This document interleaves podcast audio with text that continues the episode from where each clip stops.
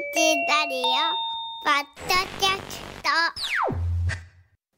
ト。改めましておはようございます。尾形祐介です。おはようございます。江崎由紀子です。だいたいこの8時になると雲が分厚くなかったらあのー太陽がね存在感表してくるんですよね、神戸とか京都もですね明石海峡大橋もあのー手元で確認できるお天気カメラ綺麗な青空が広がってきました。建物がくっきり見えますね。今日は洗濯日和ですよ、さて、えー先ほど、まあ、雑談みたいな番組ですけれどねって言いましたけれども、雑談に見せかけて情報を入れ主張も入れっていうことをおそらく ABC のラジオ番組は全ておはぱさも含めて目指してると想像してます。はい。ね。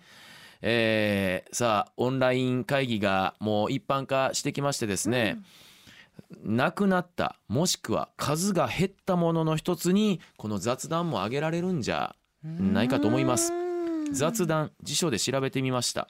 取り留めのないさまざまな話をすることよもやま話とあります。うーん一見じゃああってもなくてもどっちでもいいような存在とも取れるこの雑談はい。なんですけれども、雑談が減ったことでくしくも今雑談の重要性に注目が集まってるんですって、はい。雑談が減って世の中どうなったのかまた雑談は具体的にどのような効果をもたらすのか雑談を真っ向から研究していらっしゃるという上智大学言語学研究センターの清水貴文先生に今朝は伺います。清水先生おはようございおます。はようございます。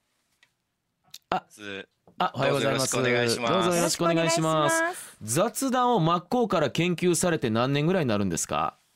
雑談自体を研究してはまだ、えー数年ですね。なるほど。4、5年ぐらいですかね。はい。でも雑談を真っ向から研究されてる方ってそんな多くないんじゃないかと思うんですがそうですね。あのーまあ、私はあの言語学があの専門で、はい。で言語学の中でももともともと語用論というあのこ言葉を用いる。語は言語の語ですね。はいはい。で要は用いるなので言葉の用い方の理論っていうのをまあ専門にしてまして、はい。で要は日常の会話の中で、ええ。えー、と私たちがどういう話し方をしてそれによってどういうふうにあの意味を伝えてるかとかあのほ意図ですね。はい。意図を伝えているかとか相手はあの話を聞いてどういうふうに意図を解釈するのかっていうようなことを、まあ、あのもともと研究してまして例えばあのお願いをするっていう時に、あの相手が誰かとか、うん。えーなどんなお願いをするかによって私たちって言い方を、はい。あの結構変えたりしますよね。はいはいはいはいでそこにはあのどういう力学が働いてるのかなとかそんなようなことをもともと研究してたんですね。えー、面白そうですね、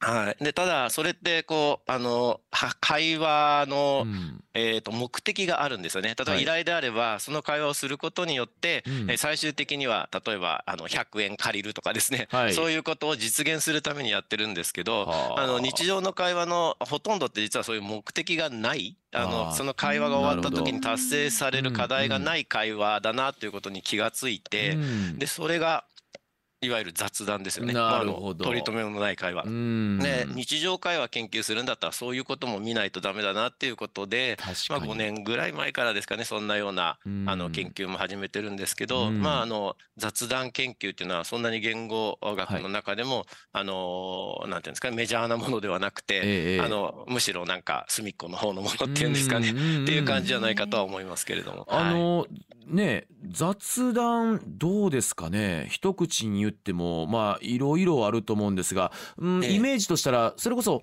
雑談なしにじゃあ、うん、意味のあるって言ったらなんですけれどもその要求と答えばかりの会話が交わされててもなんかちょっとしんどいような気がしますし、はい。あのほらよく時効の「あー今日は晴れましたね」からこう営業トークが始まるじゃないですけれども、ええ。やっぱり潤滑油ともイメージされる、まあ、いわゆるいいイメージもありませんか？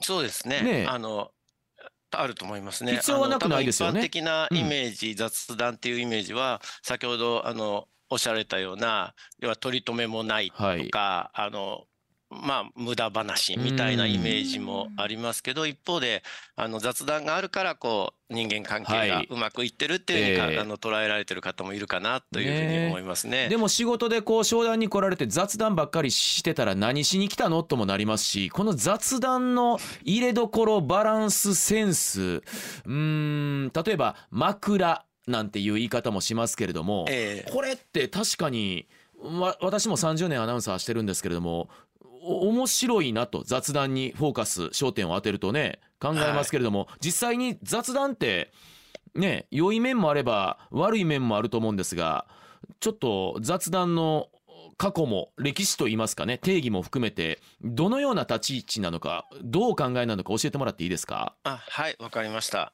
あの、まず、えっと、先ほども出ましたけど、あの、辞書で雑談はどのように定義されてるかっていうところから始めたいんですけど、はい。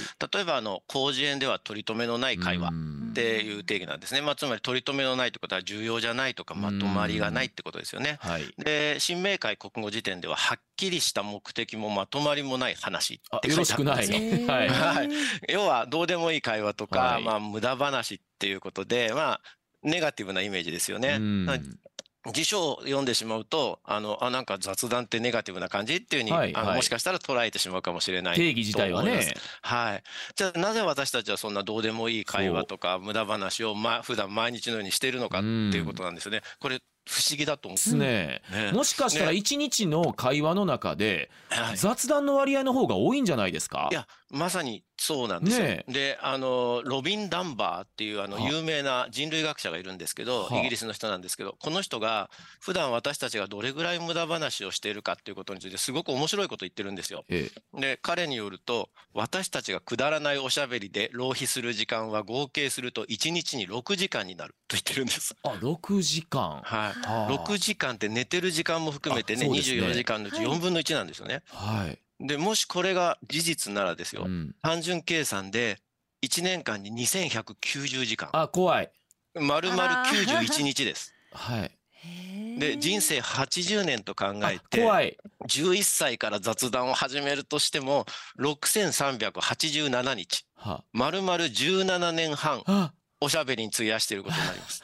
えっ、と取り留めもない話に？ない。そうです。そうです。ね本来ね、あの、もっと合理的である私たち人間が、はい。そんな無駄なことに一生の4分の1も費やしてるはずないですよね。本当で。すよ。よくねあの、えー、寝具店に行ったら人生の3分の1は睡眠の時間ですよなんていうトークを受けることがあるんですけれども、そうですね。さらにはい4分の1が雑談、雑談。あい。や で、もなんでかなっていうと、まあうん、要は雑談には大切な役割があるからこそ私たちは毎日そんなに時間を費やしてんだろうなっていうことだと思うんですよ。だって睡眠じゃあそのたいうん。睡眠化ってだって大事なわけですからね 影響そうを養う。ですよね。大事なわけですよね。うん。で、じゃあその雑談の大切な役割って何かなっていうふうに考えると、まはい。あそれは要は良好な人間関係を育むこと。で、はい。それによって物事を円滑に運ばせることうん。っていうふうになるんじゃないかなと思うんですね。ん。でうんそういうふうに考えると、まあ雑談は悪いものなんかではなくて、はい、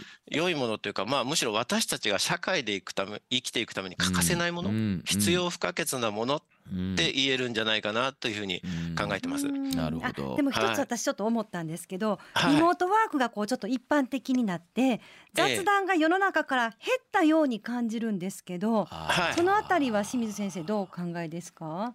え、あの、減ったと思います。はいおっしゃる通りだと思います。あの、えーっと、一般社団法人の日本能率協会というところが、はい。2021年ですね、はいにビジネスパーソン1000人を対象に行った雑談機会と効果に関するアンケート調査っていうのがあるんですよ。で、あの、その、えーと、けんそのアンケートの、まあ、結果によると、新型コロナウイルス感染症の拡大前と比較して職場メンバーとの雑談をしにくくなったと感じた。というふうに回答した人の割合が、リモートワークを行っていない人では43%だったんですけどリモートワークを行っている人では86%だったんですね。つまり倍です。2倍。うんうんもうほ86%なんで、ほぼ全員って言ってもいいぐらいですよね。の人が、えっと、リモートワークによって雑談はやりにくくなったっていう回答をしてるんですね。なので、まとオンラインはなんか、はいあの取り留めもない話を自分のターンでしにくいですよね。そうですね。はい。なんかそういうイメージはありますね。はいあと、例えばこう、会議をやってる時に、はいあの、対面で会議場で会議してる時は、はいな誰か喋ってる時に隣の人とこそこそ死後できるじゃないですか。はい。これ、ズームみたいな、うんあの、会議だとできないですよ。確かに。だから、ズームとかああいうオンラインのこれから考えるならば、全体で発言しながら、この人とちょっと、いつもの対面会議のようにこそっとした話ができるモードができたらいいんですね。そうですね。うんまあ、あと、対面の会議だったら、その会議が始まる前とかにも、あちょっと話せたりとか、終わった後あ。に、確かに。あのー自分のデスクに戻る前にですね、ちょっと会議室を出た後で、一言二言いろんなこと話してから帰るみたいなことって普通にありますよね移動の。最中にちょっとお話しするってでことですよね。もそういうこともオンラインだとそうほとんどできないですよね。余白部分がないですね。ね余白部分が。はいそうじゃあ雑談がやっぱりオンライン化コロナの後でまだ完全に雑談への時間が戻りきってないような気もするというところでじゃあ雑談を増やすためにはどういった工夫というか考えが必要になってきますかね？えっと、まず、その、一人一人がそう雑談をしなきゃみたいな感じでいくと結構大変だと思うの確かに。で、雑談ってしなきゃじゃないですもんね。要は職場環境に雑談が自然に生まれるようなセッティングがあればいいんですよね。はなので、まあ、あの社員同士が効果的に雑談を、あ。はをまあ、えっと、できるようにっていうことであれば、まあ、要は出社日に雑談の機会をあ。意識的に作れる環境っていうことだと思うんですけど、ああいうのってあのこちらが先導して、じゃあ雑談タイムって言われても雑談できないですもんね。できないですよね。で、あの、昔はその勤務時間の後に、はい。あの、飲み会ってしょっちゅうあったと思うんですけあど、あれは雑談タイムなんですね。ザ雑談タイム。あーノミニケーションね。はい、飲みニケーションです。うんただ、あの、やっぱり現代の若者の価値観だと、あんまり飲み会って歓迎されてないような風潮があったり確かに、そうすると雑談の機会もやっぱ減っちゃうかなっていうのもありまして、そうするとそのもう職場というかオフィスに雑談できる環境を作っちゃうっていうのが多分一番手っ取り早いんですわかったよね。じゃあオフィスでお酒を飲む。あ、いいですね。それできたら一番いいと思いあでもなんかます。最近ちょっとそういう会社も増えてきたなんて聞きますよね。あのあそう6時以降お酒を飲めるよううんな。ああ、それなんは、あかの、いいと思いますね。ただそれも、お酒ってなるとあ、そその時間的拘束があ1時間とかね、あ2時間とかなると。あの、僕なんかそういうの好きなタイプですけどう、んそうですね。そうじゃない人も結構いますよねあと。席をフリースペースにするっていうのもいいですか？あ、そういうのもいいかもしれませんね。ねはいうん。そうすると出会いの機会が広がるっていうのもうんあると思いますね。違う部署の人ともちょっと話せたりとかいうこともあるかもしれませんけど。ちょっとだけ話ずれるんですけどね、ええそのフリースペースフリーアドレスに、はいはい。うちの ABC も最近なったんですよ。はい。あれがねちょっと私はまだこなれてなくってあのパソコン持ってあの若い子の隣とか行ったら警戒されるんちゃうかと思って。うわおっさん来たみたい。いやあれ逆にまあだからまだ最適解が見つかってないんですよ。あうんでそこで大切なのも雑談ですよね。あ。最初に、あの、ああ隣の人にここいいですか？ちょっとよろしくって言った後に、なんかよろしくって挨拶だけで終わらないで何かちょっと話すっていうのをやってやるといいんじゃないかと思いますね。多分そこに何の雑談の余白もないまま横に座られたらえなんでこの人横に来たんやろって絶対思いますもん。逆に気使っちゃってるという。はい。雑談ですね、はい。まさにねそのね。だそこでね長く話しすぎちゃったりすると今度はあのいわゆるなんていうんですかデスク爆弾デスク爆弾みたいな最近言いますよね。あの上司が来てはい。話が長くて話し話してくれないっていうね。はい、あの自分のデスクで作業中に上司とかが来て延々となんか話してる。俺たちの時代はよあの自慢話だったりとかね過去の武勇伝だったりいろんなこと話していてもう仕事早くしたいのにでも断れないしみたいな状況があるってよく聞きますけどえちょっと待ってくださいそうなると今八方塞がりになってくるんですけど。そうどうしたらいいんですかね。要はあれはんあの長すぎるっていうか、はい。あのまずそもそも雑談をしたい人としたくない人の間で雑談が起こってるのが大問題で、はい。でかつですね長すぎるんですよね。あの話がね。うん。なのでしかも終わりが見えない。話されてる方としてはいつ帰るんだよって感じなのでものすごい精神的な負担だと思うんですけど。なんかウルトラマンのカラータイマーみたいなのがあったらいいんですけどね。ウルトラマンのカラータイマーみたいなはい。そろそろピコンピコンピコンピコンもう雑談終えたいですみたいな。はい、もうすぐ3分です、ピコピコピコなんていうのがあったらいいと思うんですけど、あの、それを、あの、することも、あの、物理的に可能なんですよ。カラータイマーつけられませんけど、はい。あの、これある以前にですね私あるとある外資系のはあの企業の東京オフィスにはい。えーとまあ、伺った機会があったんですけど、はい。そこでですねあの社員が行き交う廊下に面したところにスナックバーが設置されてたんですはいはいはいはい。であのそれ社員食堂とか休憩室じゃないんですよ。えさまざまな部署の人が行き交うその廊下のところにもう面したスペースにふらっと立ち寄れるオープンな場所があるんですね。でそこにスナックとかフルーツとかコーヒーとかがもうたくさん置いてあって、えいいですね。あの社員の人じし自分で勝手に取って、うん。あの飲んだり食べたりできる、うん。でまあ、仕事の合間の息抜きですよね、うん。であの飲んだり食べたりできるようになっていってるんですね。そうすると部署が異なる人ともまあ自然と雑談が生まれるようなね、はい。そこでちょっと休んでる時に「あどうも」みたいな。でうん食べて飲んで終わったら自分のデスクに帰れるわけですよね、なので自分で決められ時間決められますし、まあほんの短い時間でできる。っていうことで、あのこれすごいいいなと思って以前にですね日本企業もこういう投資を積極的に考えた方がいいですよ。っていう話を、ええあのよそでしたことあるんですけど、うんおそらくそんなことができるのはあの余裕のある企業だけだよねって思われていたと思うんですなるよ。ほど。はい、そしたら今回すごいものに出会ったんですね。何ですか？何ですか？でそれがですね、うん。サントリーの社長のおごり自販機。ええ？っていうものなんですけど。サントリーの社長さんのおごり自販機ですか？はい、社長がおごってくれるんですか？はい、おごりっていうところにこうピピッといきますよね。いいですねいいですねはは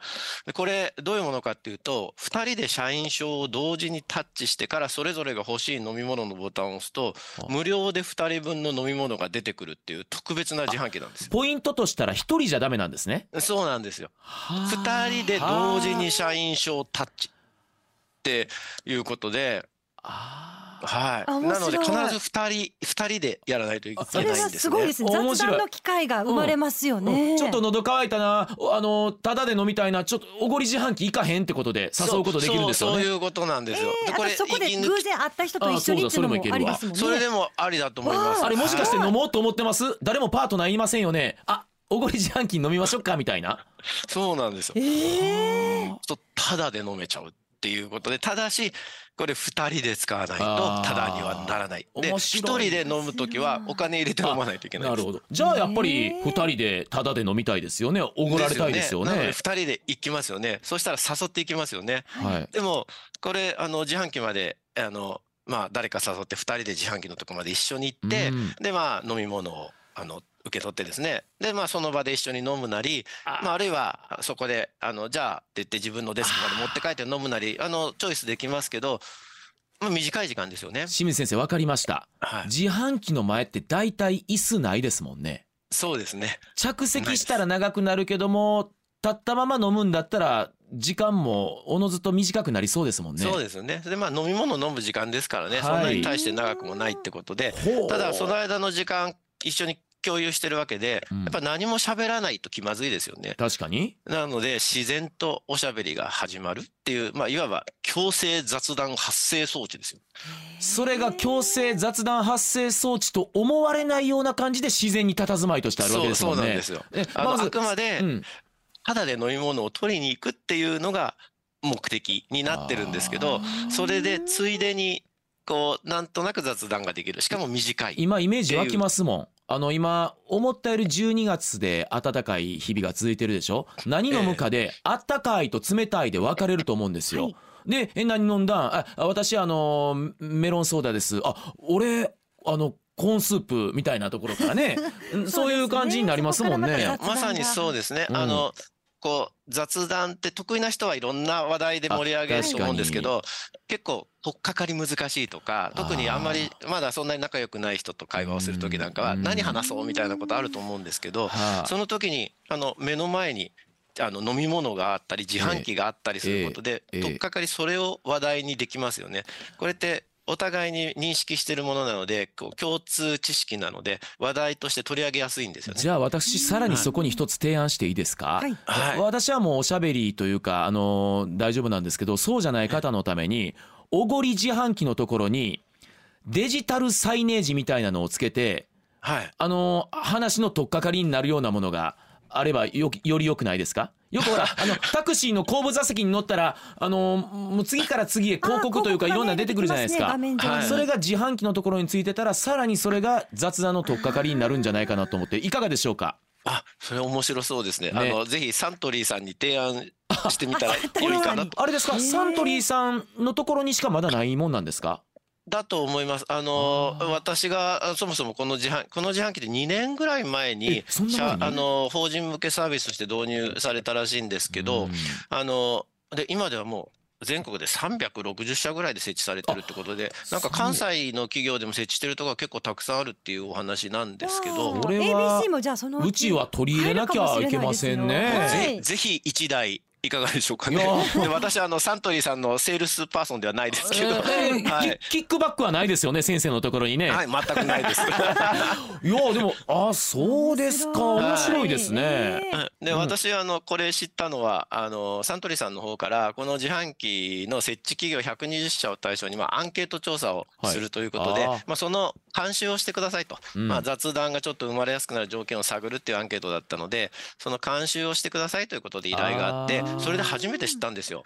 はあ。でもそのスナックバーはすごいこうコストかかりますけど、うん。なるほど。こっちの方がコスパ圧倒的に高いじゃないですか。いいですね、あの自販機1台はい。導入するっていうことで、ええ。利用された飲み物代と電気代ぐらいを多分払えばええ。いいって感じで、多分手軽に始められるので、こんなに増えてるのかなっていう感じですけど、おそらくサントリーさんでしかやってないんじゃないかなとで思います。しかも社長のおごりっていうシステムにすると、必然、えー下々の人間が社長に対するロイヤリティ忠誠心を持つことにつながるかどうかは分かりませんけれども そういう人もいるかもしれませんし、ね。あ社長この前ごちそうさまでしたっていう。ねえ。えもしかしたら本当そうですね。あの、別に社長とは限らないらしいです。この名前って勝手にあの、勝手にというか、その導入先が、ああの、希望で変えることができるらしくてあ、なんか医療機関で理事長のおごり自販機ってあいうしたりとかっていうのもあるので、ええあの、えっと、僕もうちの大学で学長のおごり自販機を入れてほしいなと思ってるんですけど。あいいですね。あそういう幅もあると。じゃあ、えーこの月だけは私尾形のおごりにしますんでみんなちょっとあの忠誠心持てようっていうね派閥作りにつ派閥はダメだって言ってんじゃないのなんてことを言いながら。いやでもあのおでもやっぱりサントリーはあれですね。やってみなはれ精神ですね。あそうですね。鳥居さんのね。すごく面白いで面すよね。白いですね。うん。なんかこう関西的なイメージもありますけれども、はい。さああのね皆さんもよかったらちょっとサントリーにあの問い合わせてみたらどうかというところもあるんですがどうでしょうか？今日はあの雑談でねあの一気におごり自販機まで話は展開していったんですが清水隆文先生は上智大学言語学研究センターしかも雑談を真っ向から研究してらっしゃるということでこれから先生にとって雑談はどのように定義されててどのように雑談が一人歩きというかなんですけれどもねあの存在が変わっていきそうと想像されますか？えーっと、そうですね。まあ、雑談っていうのは、まあ、一言で言うと、まあ、相互の自己、相互的な自己開示によるラポールの醸成。じゃあもう最後に難しい話になってるっていうことなんですよ。あの、要は相互的な自己開示ってお互いに自分のことを話すってことです。はいはいで、ラポールっていうのは、まあ、信頼関係ですね。お互いに心が通じ合っている状況ですへ。なので、要は雑談はお互いに自分のことを話すことによって、うんまあ、他人を身近な存在として認識していく。それによって信頼関係が築かれていく。そういう過程が雑談だというふうに私は捉えています。え先生ラポールってフランス語で信頼関係でいいんですか？いやそうです。ラポールってのは、あの、まあ、心が通じ合っている感じってことですかね。はい。なんかその言葉一瞬今使えるなと思ってこれからね ラポールえ響きもいいですね。ええあの先生の雑談から一つ得ました今日。でもあの雑談の可能性ってなんかこういう世の中だからこそこれからちょっとあの楽しみというか広がり出てきそうですよね。そうですね。うんもうあの人と人とをつなげるもう一番基本のツールだと思いますね。ええはい。えー今日はあのね上智大学言語学研究センターの清水貴文先生に、えーお話を伺いましたが今日のこの25分間は雑談のパーセンテージは清水さんどれぐらいでしたかね？結構、あ、でも雑談、どうですかね？雑半分雑談、半分は、なんかこう、真面目なお話みたいな感じでしたかね？いやこれかはいらその雑談と真面目なお話の黄金比率を探りながら番組を進めてまいりたいと思います。はい。えー清水先生どうも。ありがとうございましたどうもありがとうございました。